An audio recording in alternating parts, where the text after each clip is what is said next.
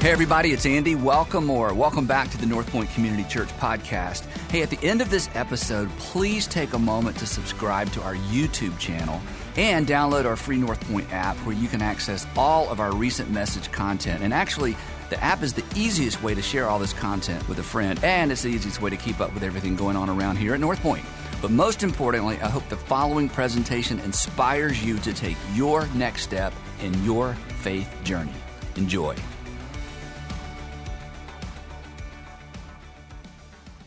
Well, last week we started a series called One Another because no matter who you are, you've all got them. We've got family, friends, neighbors, coworkers, roommates, random strangers, and all the people on the other side of our social media. We've all got one another's, and we're all trying to figure out how to one another well, how to relate to people in our lives well. And it may surprise you to know that one anothering is actually a specialty of the church, something that the church is supposed to be known for. Uh, its founder, Jesus, famously said these words right here. We talk about these a lot around our church. A new command I give you love, here it is, one another. As I have loved you, so you must love one another by this. By this, all people will know that you are my disciples by how you love one another. This is what the church is supposed to be known for. It's how you're supposed to be able to tell that there is a local church in the area because there's this group of people, or if it's big enough, there's this organization whose distinguishing mark, whose reputation in the community is that they one another really, really well. And while this has certainly been one of the things that has attracted so many people to Christianity through the centuries, it's also a secret sauce that has proven rather easy to lose.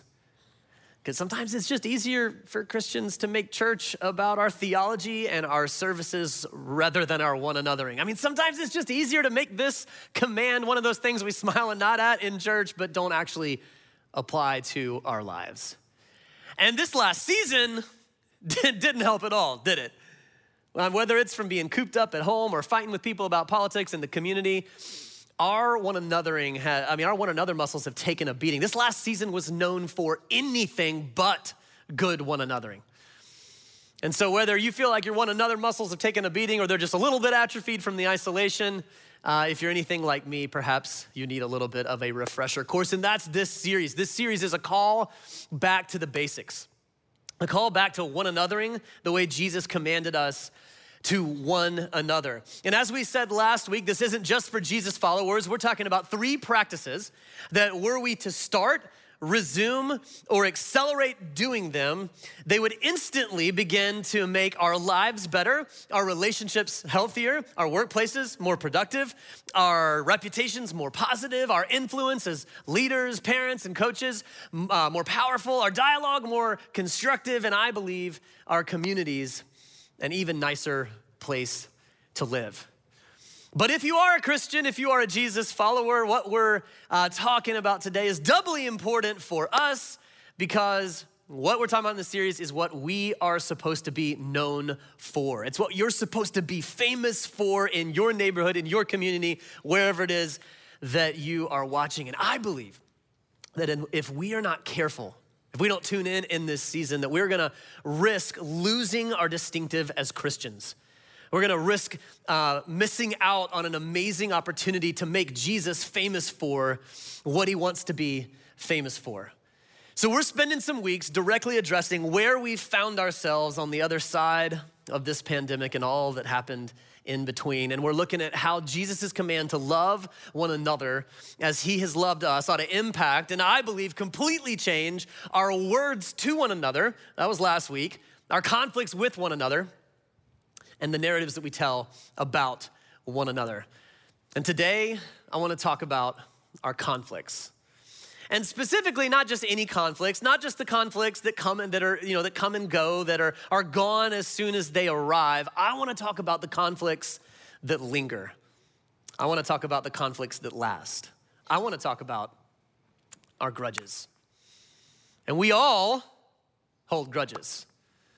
And by grudge i don't mean like deep seated hatred or necessarily like elaborate evil revenge plans. Now, by a grudge, I simply mean this right here getting mad and staying mad at someone. getting mad and staying mad at someone. I mean, it's like the time when your spouse snaps at you in front of your friends and there's no recognition, there's no apology, they just go to bed. And they make the classic mistake of thinking that everything's gonna be fine in the morning. And we all know how that goes down. It's like, good morning. Hi. How are you doing? Fine. Is everything okay? Yeah? Sure. Is everything okay with you? Wait, what, what's wrong? What, what's wrong? The fact that you have to ask. That's what's wrong. I can't even do this right. That's a grudge, right? Some of y'all weren't ready to get that real this morning. Uh, or like at work, it's like when your coworker starts talking trash about you in the break room and you hear about it and you're like, mm. And now you're avoiding this person, and you're trying to keep them out of meetings if you can. And for the last month, everything in your mind has been a competition. And you're like, that's right, Randy, these sales numbers don't look like someone who's not gonna be here very long. You're not gonna be here very long. you know, that's a grudge. Or it happens on social media all the time, like when somebody makes a snarky or insulting comment about you, and maybe they don't even tag you, and you were like, oh no, you did not. And now you are 23 comments deep with this person, and you're getting friends to help you craft responses, right? Anybody done that? I've done that. Uh, that's a grudge, right? The uh, de- dictionary definition of a grudge is this a persistent feeling of ill will or resentment resulting from a perceived injury or offense. And we all hold grudges with the people in our lives. Some of us for days, some of us for weeks, some of us for months. But we all hold them. Why? Because grudges feel good. I mean, grudges just kind of, they feel right, at least on the surface, right? Like, ooh, I'm gonna get him. Oh, I'm gonna show her. They're gonna get what's coming to them. I mean, we may not like to admit it, but grudges kind of feel good. That's why we all tend to hold them. But there's just one problem with holding grudges. They don't actually work. Have you ever noticed that? Have you ever noticed that holding a grudge doesn't really work? Here's how I know that. Because many of us are still holding on to one. Like you picked up a grudge days ago or weeks ago or months ago, and you're still holding it. Like whatever it was supposed to accomplish, it clearly hasn't accomplished. You're still unhappy, they're still unhappy. You're still hurt, they're still hurt. The only thing that's changed is the date on the calendar. But number two, I have never in all of my life heard a happy grudge story. You ever heard a happy grudge story? No. Like you've never heard somebody go, man, my friend and I got in the biggest fight and we were mad at each other for a month. It was awesome. You know, no one's like, oh, my mother-in-law and I like hate each other because she's always always trying to tell us how to parent our kids. I love the holidays, you know? Nobody ever says that. No one's ever grateful for a grudge. No one celebrates a grudge. It is always unpleasant and it is always detrimental. Why? Because getting mad and staying mad at someone, it doesn't just affect them, does it? Who does it affect? Yeah, you and me. I mean, we hold a grudge under the premise that we're gonna get them back, but we're the ones thinking about it. We're the ones angry about it. We're the ones distracted by it. We're the ones having those imaginary conversations with them in our heads. Isn't weird how we all do that? I know you do it too. We're the ones dealing with day two anger or like week two anger. You know what day two anger is? Like when you thought you were just frustrated, but then you went to bed and let it simmer. And then you woke up a hot mess, you know? And you're like kicking the dog, you're irritated at the kids, you're snapping at your spouse, you're distracted the whole workday plotting this other person's destruction. And by the time you come home, you are like emotionally and mentally exhausted. And this whole time, what has your grudge actually done to the other person? Yeah, like basically nothing. I mean, and I'm exaggerating a little bit, having fun with it, but I mean, that's pretty much how it goes. Because there's a sinister thing about a grudge. And it's this right here. The sinister thing about a grudge is that the more you hold on to a grudge, the more it has a hold on you. Isn't that true? The more you hold on to a grudge, the more it has a hold on you. And this is why every single one of us in the room has seen a grudge make home miserable, a friendship awkward, a workplace tense. And it's why every one of us could recount a story of a time when a grudge ripped family members or friends or work, you know, coworkers, or most recently a nation apart. I mean, truly, I can't remember a time in my life when grudges felt more prominent than they have in this last season. Like this last year has been marked by a, a, significant uptick in persistent feelings of ill will resulting from a perceived injury or offense. I mean, as individuals, we spent the last year cooped up at home with like work life and personal life stacked on top of each other. Uh, perhaps you were isolated, or perhaps you were managing kids running around, you know, in the back of your Zoom calls, and your spouse suddenly there 24/7, you know. And then as a nation, we we went through a health crisis, a racial crisis, a presidential election, and battle lines were drawn in like almost every arena. And, and if you're like me, you felt it on both fronts. You were faced with an unprecedented number of opportunities to get at odds with people at home, even though you love them dearly, while simultaneously being offered by the news or social media or maybe your group text an unprecedented, number of reasons to get at odds with somebody in the community. Y'all, we have spent the last year being set up for or even baited towards holding grudges of one kind or another. And I suspect we all got them. In fact, I bet you're thinking of one right now. They come to mind pretty quick. I bet you're thinking of a person or a group of people or a category of people. I am. And whether it is a deep seated, lasting grudge or it's simply the ups and downs of everyday relationships fresh off a pandemic, I suspect we're all holding grudges of some kind. And I also suspect that they are holding us right back. And they are hurting our relationships, and stealing our joy, and robbing our focus, and disrupting our community and undermining our influence. And deep down, we all know that's a problem. I mean, I think we all know that our standard approach to conflict, like as a culture, it isn't getting us where we or where God wants us to be. And I think we all know that, but if you're anything like me, I bet many of us also feel a little stuck. And here's why because many of us have probably spent most of our lives developing and this last season entrenching a dangerous habit when it comes to our conflicts, a habit that sustains conflict rather than diffuses it. A habit that all but ensures that conflicts will turn into grudges that get a hold on us. And until we as a culture and we as individuals and we as friends and families, until we change this habit, we are gonna have a very difficult time having the relationships that we're all hoping for, the national dialogue and the sense of unity that we're all eager for, or even the personal peace and joy that we're all looking for. But, church family, to take it a step further, until or unless we change this habit, we're never gonna be known for what we're supposed to be known for. Because it is impossible, not just difficult, it is impossible to love one another the way Jesus has loved us while indulging this specific habit that we're gonna talk about today. And so, in the name of that, I would like to invite us and encourage us this morning to consider and put into practice a revolutionary approach to our conflicts given to us by the Apostle Paul. an approach that has the power to break the hold of grudges on our lives or on our families or on our friend groups or on our uh, workplaces and on our country. And as with the principle last week, whether you are religious or not, if you will start doing what I'm about to read to you, it will immediately begin to make your life and your relationships in our community better. I promise.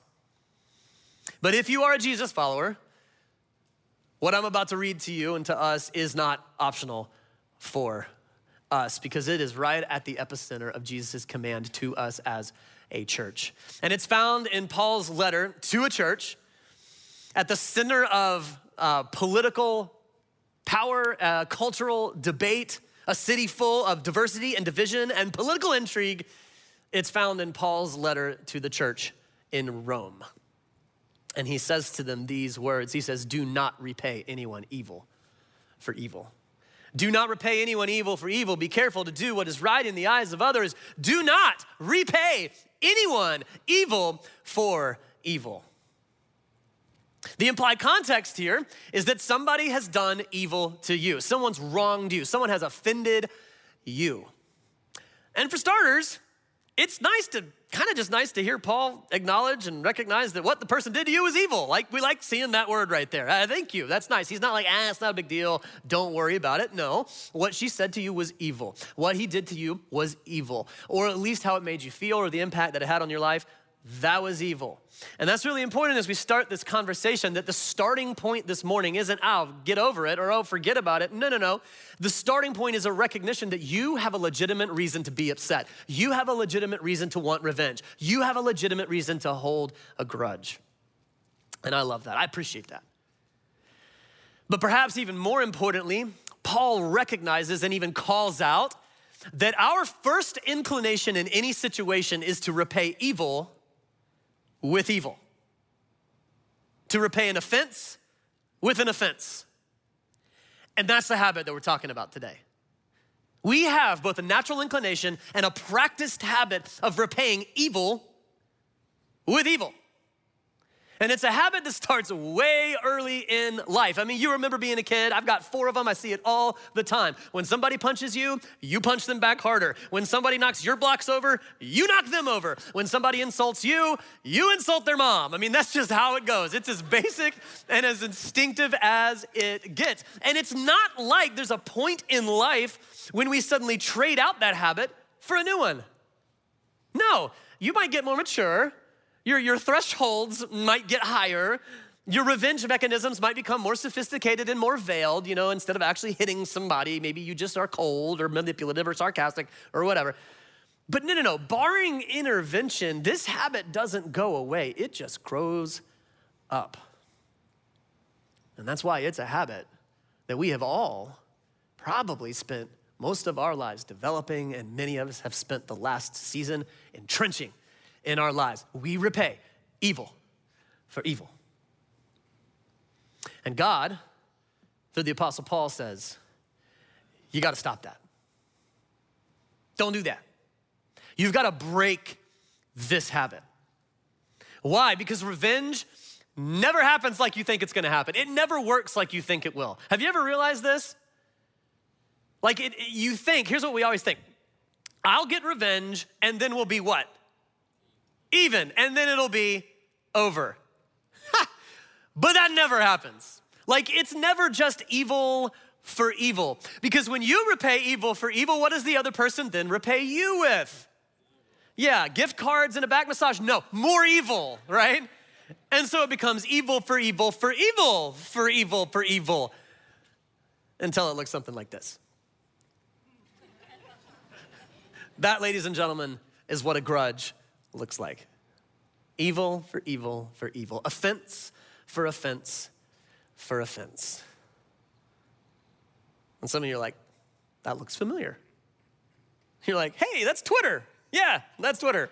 hey, that's like the nightly news. Hey, that's politics. Yeah, it kind of feels like it sometimes. Or maybe some of you are like, man, I've, I've had some days that looked like that this last year at home. Yeah, I think, I think we all did. Or, man, that was my friend group last month. Major drama going on. Or, that's what work feels like now. Or, hey, that's what happens when my extended family gets together. Yeah. Some of us have had days like this.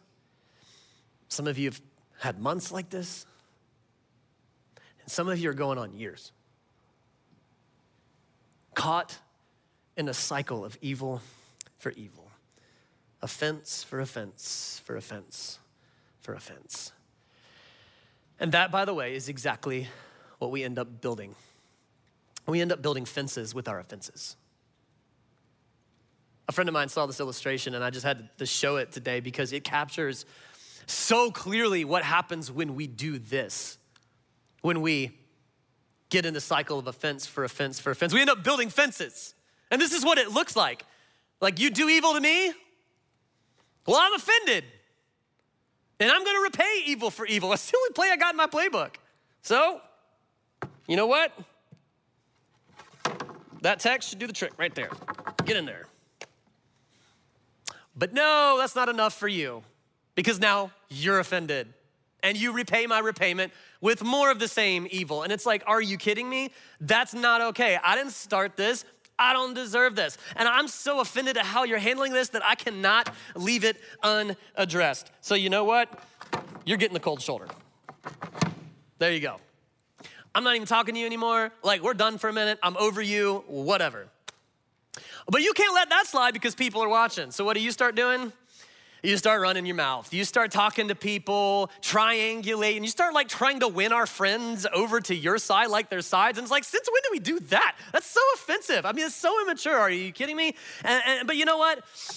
I don't know when you thought that that was okay, but I'm gonna respond in kind. I mean, you backed me into a corner. I'm not gonna be the one that loses friends over this. You're gonna be the one that loses friends over this. So, you know, you're just gonna have to deal with that.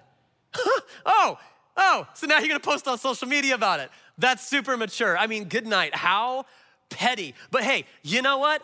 Two can play that game, bro. Um, I can also post a Bible verse, and everybody knows that I'm really talking about you. So let's just go ahead and do that right there. Um, some of y'all have done that. Um, and now we're in a rhythm, aren't we? Now we're now we're in a we're in a rhythm. You offend me, I offend you. You offend me, I offend you. You offend me, I offend you. And before we know it, before even some days or some weeks have passed, we have traded offense for offense for offense for offense, and we are literally fenced in by our offenses.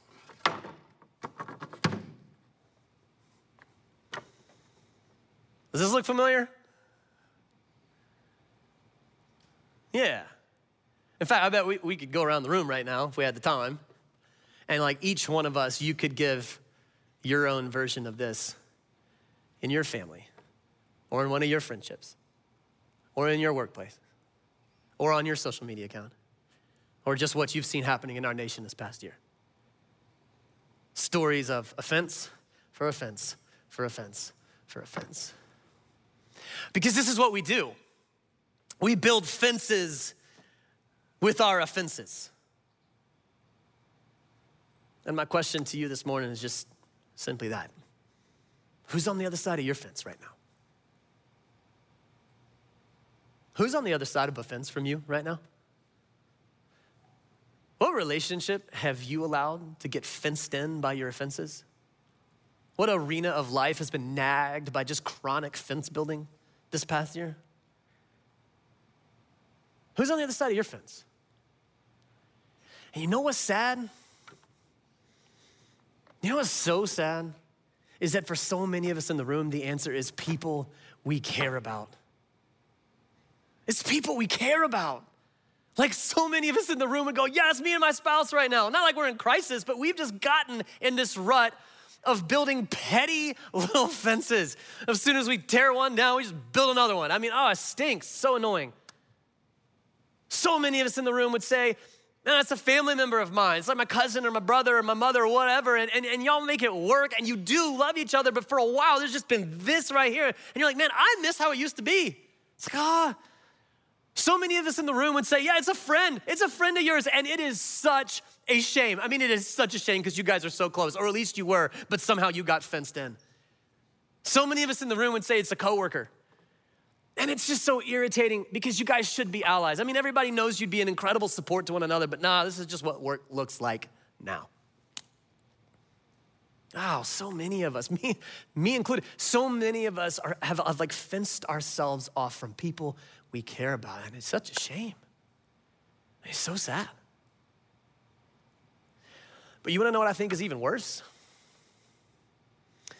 For those of us who are Jesus followers, for many of us who are Jesus followers, the answer is that we have fenced ourselves off of not just people we care about, we fenced ourselves off from people we're called to care for.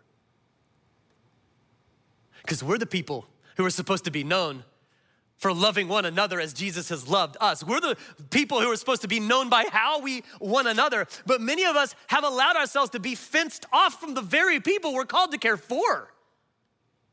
Like some of us right now have an entire category of people on the other side of this fence.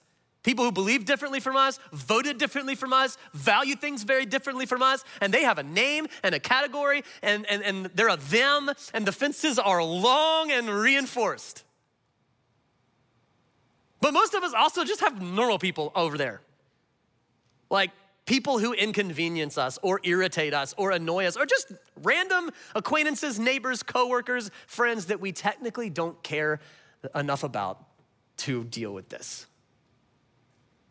Church family, many of us have allowed ourselves to be fenced off from people we're called to care for, and we're too busy fighting with them to join Jesus in caring for them. And I think Jesus is going, Come on, come on. This is how they're supposed to know. This is how they're supposed to know that you follow me. Oh man, no matter who you are, we, so many of us, we are fencing ourselves off from people we care for care about and people we're called to care for. We're fencing ourselves off from people we care about and people that we're called to care for, and it has got to stop. We want it to stop. And so, for starters, the Apostle Paul is simply suggesting an interruption. He's suggesting that we interrupt the cycle of evil for evil. He said, Hey, I don't know how long your line normally is, but it's something like evil for evil for evil for evil for blank. And now here's you. Or there's where you're gonna be with your spouse or your friend or your coworker or somebody on social media one day soon. And Paul is saying, for starters, I just want you to decide not to put evil in the blank. I just want you to decide that I'm not gonna continue the cycle. I'm not gonna continue with this habit. I'm not gonna put evil, I'm not gonna put get even, I'm not gonna put hold a grudge in the blank. To which everyone's natural reaction is, eh, I mean, that doesn't really feel right. I mean, did you see what they did? Have you seen their offenses? What about them? To which Paul responds, This isn't about them. Here's what this is about. This is what he says next. If it is possible, as far as it depends on you, live at peace with everyone. This isn't about them. This is about you. This is about you doing your part for peace as far as it depends on you. And revenge is not your part. Look what he says next. He says, Do not take revenge, my dear friends, but leave room for God's wrath. For it is written, It is mine to avenge, I will repay, says the Lord. And y'all, this is where God's probably gonna get most up in your business this morning, so I apologize in advance. But the Apostle Paul is quoting God directly, as recorded in Deuteronomy in the Old Testament, where God says, I, it is mine to avenge, I will repay. And this is the part of the passage that ought to give us extraordinary peace about this really awkward, hard, and countercultural thing that Paul is inviting us to do. Because he says, when you do not take revenge, Paul's saying somebody far more capable gets involved. God says, I will repay. I will personally respond to the evil done to you. Now, question Who do you think is better at getting revenge? You or God? You can talk in our church, it's okay. Yeah, God is way better than you at getting revenge. I mean, we all intuitively understand that. But not only that, God knows how to do it right. Because you see, when you and I respond to evil, all we usually ever want to do is hurt. All we ever want to do is hurt back, hit back, insult back, steal back, offend back. All you and I know to do is hurt, but God, God knows how to heal. And God wants to heal you, and God wants to heal this situation, and God wants to heal the other person. God is way better at responding to evil than you or I will ever be, but we gotta look what it says. We gotta leave room. We gotta leave room. So, some, so many of us, we're so set on getting revenge and repaying evil for evil that there's no room for God to get in and do his thing. And God is like, get out of my way. Quit taking my job. Leave room for me. I'll handle it. And when we do, when we do not take revenge but leave room for God, our hands become free to do something else, something incredibly powerful. And what Paul says next is the main point of this passage, and it's the main point of today. He says to these Romans, this church in Rome, he says, Do not be overcome with evil. Our way of holding grudges and repaying evil for evil, it pretty much ensures that it is gonna overcome us. Why? Because the more you hold on to a grudge, the more it has a hold on you and your family or your friends or your coworkers in our community. But it is not the only option. There is another option, and it is the secret for breaking this habit in our lives. Do not be overcome with evil, but overcome evil with good. Overcome evil with good. Have you ever seen sweetness diffuse someone's saltiness? Have you ever seen a hug dissipate an argument? Have you ever seen an act of service thaw an icy tension? Or have you ever seen owning and apologizing turn enemies into friends? You seen that? That's how you break the cycle of a grudge.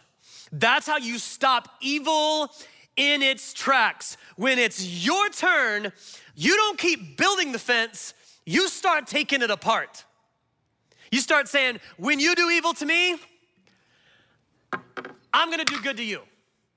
And when you do evil to me again, I'm gonna do good to you again. And when you keep doing evil to me, I'm gonna keep doing evil to you. In fact, no matter what you do, I've already decided, I already know how I'm gonna respond as far as it depends on me. As far as it depends on me, I'm gonna live at peace. I'm gonna do good. I'm not gonna let this evil overcome me, and I am not gonna let this evil overcome us. I'm gonna do good to you because you're someone I care about, or at a minimum, you are someone that I am called to care for. So I am gonna overcome this evil with the only thing in the world that can overcome it. Gonna overcome it with good. And now all of a sudden, you realize that you built something different. Because I no longer have a fence, I no longer have a barrier. What do I have? Yeah. I got a bridge. I've just built a bridge. And now all of a sudden, peace is possible. Now all of a sudden, reconciliation is possible. Now, all of a sudden, healing is possible, at least as far as it depends on me. And now all of a sudden, like we have a chance, no matter how small it is, we have a chance as a family, or we have a chance as friends, or we got a chance as coworkers, or we have a chance as a nation to start telling a different story from than evil for evil for evil for evil. Now we got a chance. But it'll only happen if you and I decide to be bridge builders rather than fence builders. It's only gonna happen if you and I decide to start building bridges rather than barriers. This is the habit.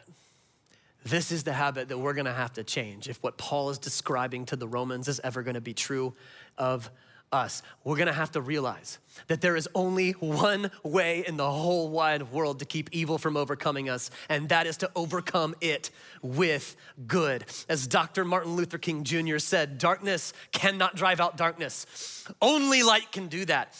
Hate cannot drive out hate. Only love can do that. And y'all, we have a heavenly Father who overcame the devil himself and his hold on our lives, and he didn't do it with evil. He didn't do it with hate. He didn't do it with darkness. He did it by the light and the love of Jesus Christ who died for us on a cross. The worst day in history for evil was the greatest day in history for good, the greatest demonstration in history of good. God overcame our worst by giving us his best, and he's inviting us to join him. He's inviting us to join him and let go of this toxic cycle of vengeance in our homes, in our friendships, in our workplaces, and in our nation, and start overcoming evil with good. And this is part two of three of how I want to invite us and encourage us, me included, to become famous for loving one another. I want us to become known by this verse. I want us to be different from our culture because we practice this verse, delightfully distinct from the trends because we normalize this approach to conflict wherever we go. I'm hoping that many of us decide right here, right now, that we're gonna start turning our barriers into bridges. And look, I realize that this is one of those things that is, it's very easy for me to say from stage. But it's a whole different ballgame when it comes to actually applying it to a relationship in the world. It's one thing to say it in here, it's a whole different thing to do it out there. And I know, I, I, I know that. In here, I hope at least, this is gonna feel really inspiring. But I just wanna acknowledge that out there, what it's really gonna feel like is this it's gonna feel risky. It's gonna feel risky because when you repay evil with good, there's a chance that they will not reciprocate. There's a chance that they will keep right on going, and we're gonna have to remember that it is not about them. It is not about what they do. It is about as far as it depends on me.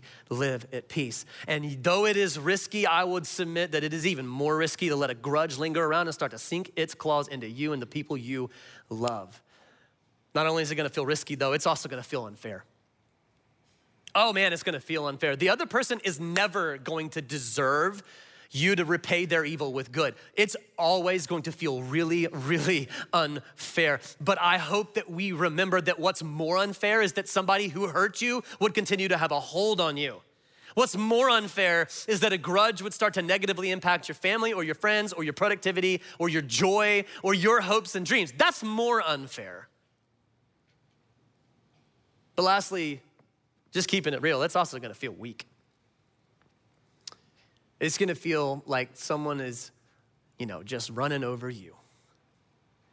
And on this point, I hope you will not misunderstand. This is not a call to let somebody take advantage of you. No way. You can do good while still having guardrails and boundaries and protections in place. Absolutely. Furthermore, this is not a call to just let evil run amok, let evil go unopposed. No way. You can do good while still taking a stand against evil and still being undeterred and unwavering and even loud about it. 100%. And of course, the bigger an evil gets, the more nuanced and complicated it becomes to overcome overcome that evil with good, but I believe we can do it. We've done it before, and I believe that together and with the power of the Holy Spirit, we can do it again.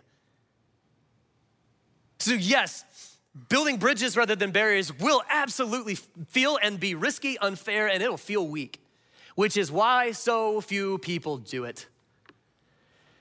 But if you and I will decide to be different,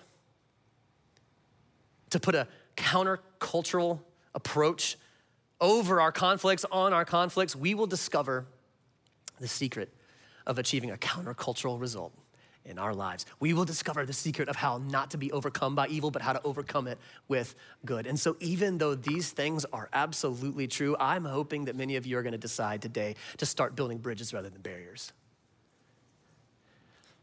But if you are a Jesus follower, this is not optional for you. Because these things right here, to Jesus, are not obstacles.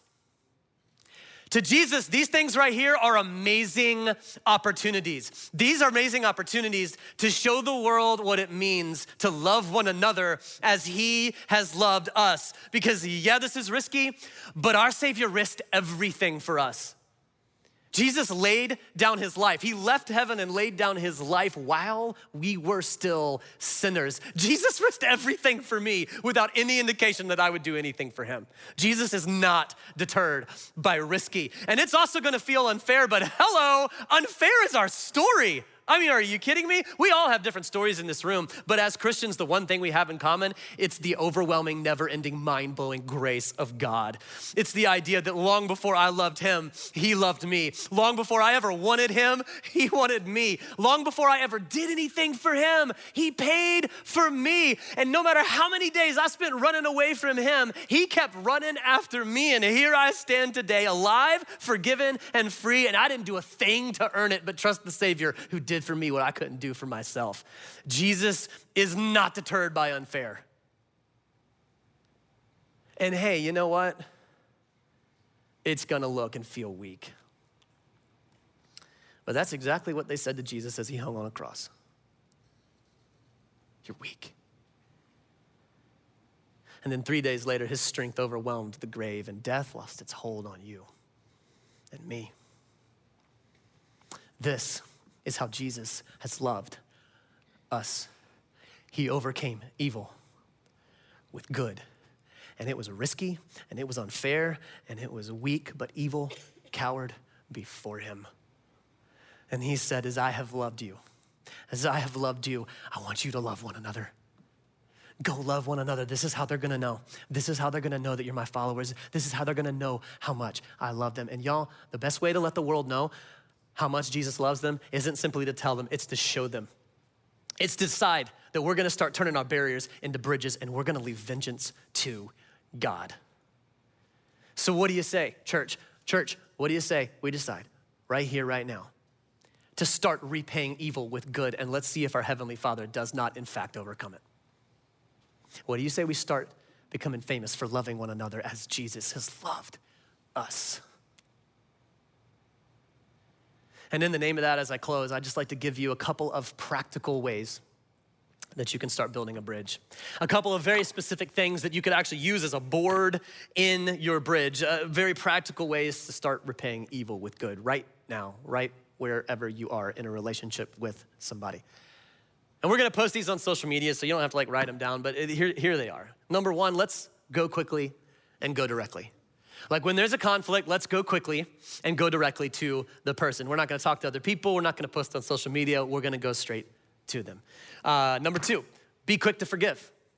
Be quick to renounce your right and your plans to take revenge. It's amazing how this one simple decision can completely change your demeanor towards somebody. Doesn't mean they continue to hurt you or that you continue to trust them, but you just decide, I'm not getting vengeance. Number three, uh, own your part. Let's be people who own our part. In almost every situation, there's a piece of the pie that belongs to me that's my fault. Let's be the people who let them know to them to say, here's my part of the pie. And before I uh, confront you with your part, I'm gonna confront you with mine. Let's do that. Number uh, four, let's speak well of them. When everybody runs into their sides in the ruts of speaking, uh, you know, ill about those who've offended them, let's weirdly be the people who are speaking well of our enemies. Uh, you know, we may vent in private, but publicly we're going to speak well. Let's serve them. This is actually the example the Apostle Paul gives in the passage. Um, but let's like do good to them. You could just do good to someone, be generous in some way, help in some way with no strings attached, or finally, pray for someone.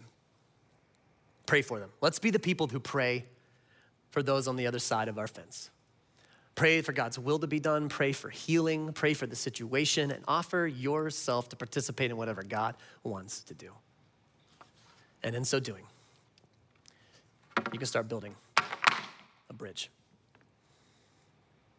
And this last one right here, this is where I would like for us all to start right now. Would you be willing to join me this summer? Pick one relationship with somebody in your life who's on the other side of your fence and just start praying for them. Because, y'all, it is really, really difficult to do evil to somebody that you're praying for. And who knows, maybe just maybe your prayers will change the situation. Maybe just maybe your prayers will change their heart. But most definitely, your prayers will begin to change your heart. Your prayers will begin to prime your heart to apply this verse in that relationship and start building a bridge rather than a barrier. Would you be willing to join me this summer, pick one relationship, and just start praying for them every day? And if not every day, pray for them every week and see what God does. So that's the question I want to end on. Who in your life right now most needs a bridge? Who in your life is on the other side of a fence from you and they are just as exhausted, just as offended, just as hurt, and just as discouraged. Probably secretly wishing for a bridge, but having no idea how to start building one because they only got the habit that we all grew up with. What if you went first? What if, in Jesus' name, you just went first and you see if it isn't true that you can, in fact, overcome evil with good? That's how we can, that's how we need to, that's how, as Christians, we are called to love one another. Let's go start turning our barriers into bridges. Let me pray for us as we close. Father, I pray that you would uh, prompt our hearts this morning with someone, someone who's on the other side of a fence. And then you would break our hearts for what could happen if we just decided to go first and start building a bridge rather than a barrier. And so I pray for us that we would see something miraculous happen in that very relationship this summer because we started praying for them and then we started acting on whatever it is that you put in front of us next to do to repay evil with good. And we do pray that in Jesus' name, we would not be overcome with evil. Our families would not be overcome with evil. Our friends would not become over, overcome with evil. Our workplaces, our nation would not, in Jesus' name, be overcome with evil. But instead, you would use us to overcome it with good. Please do that. And it's in Jesus' name that we pray. Amen.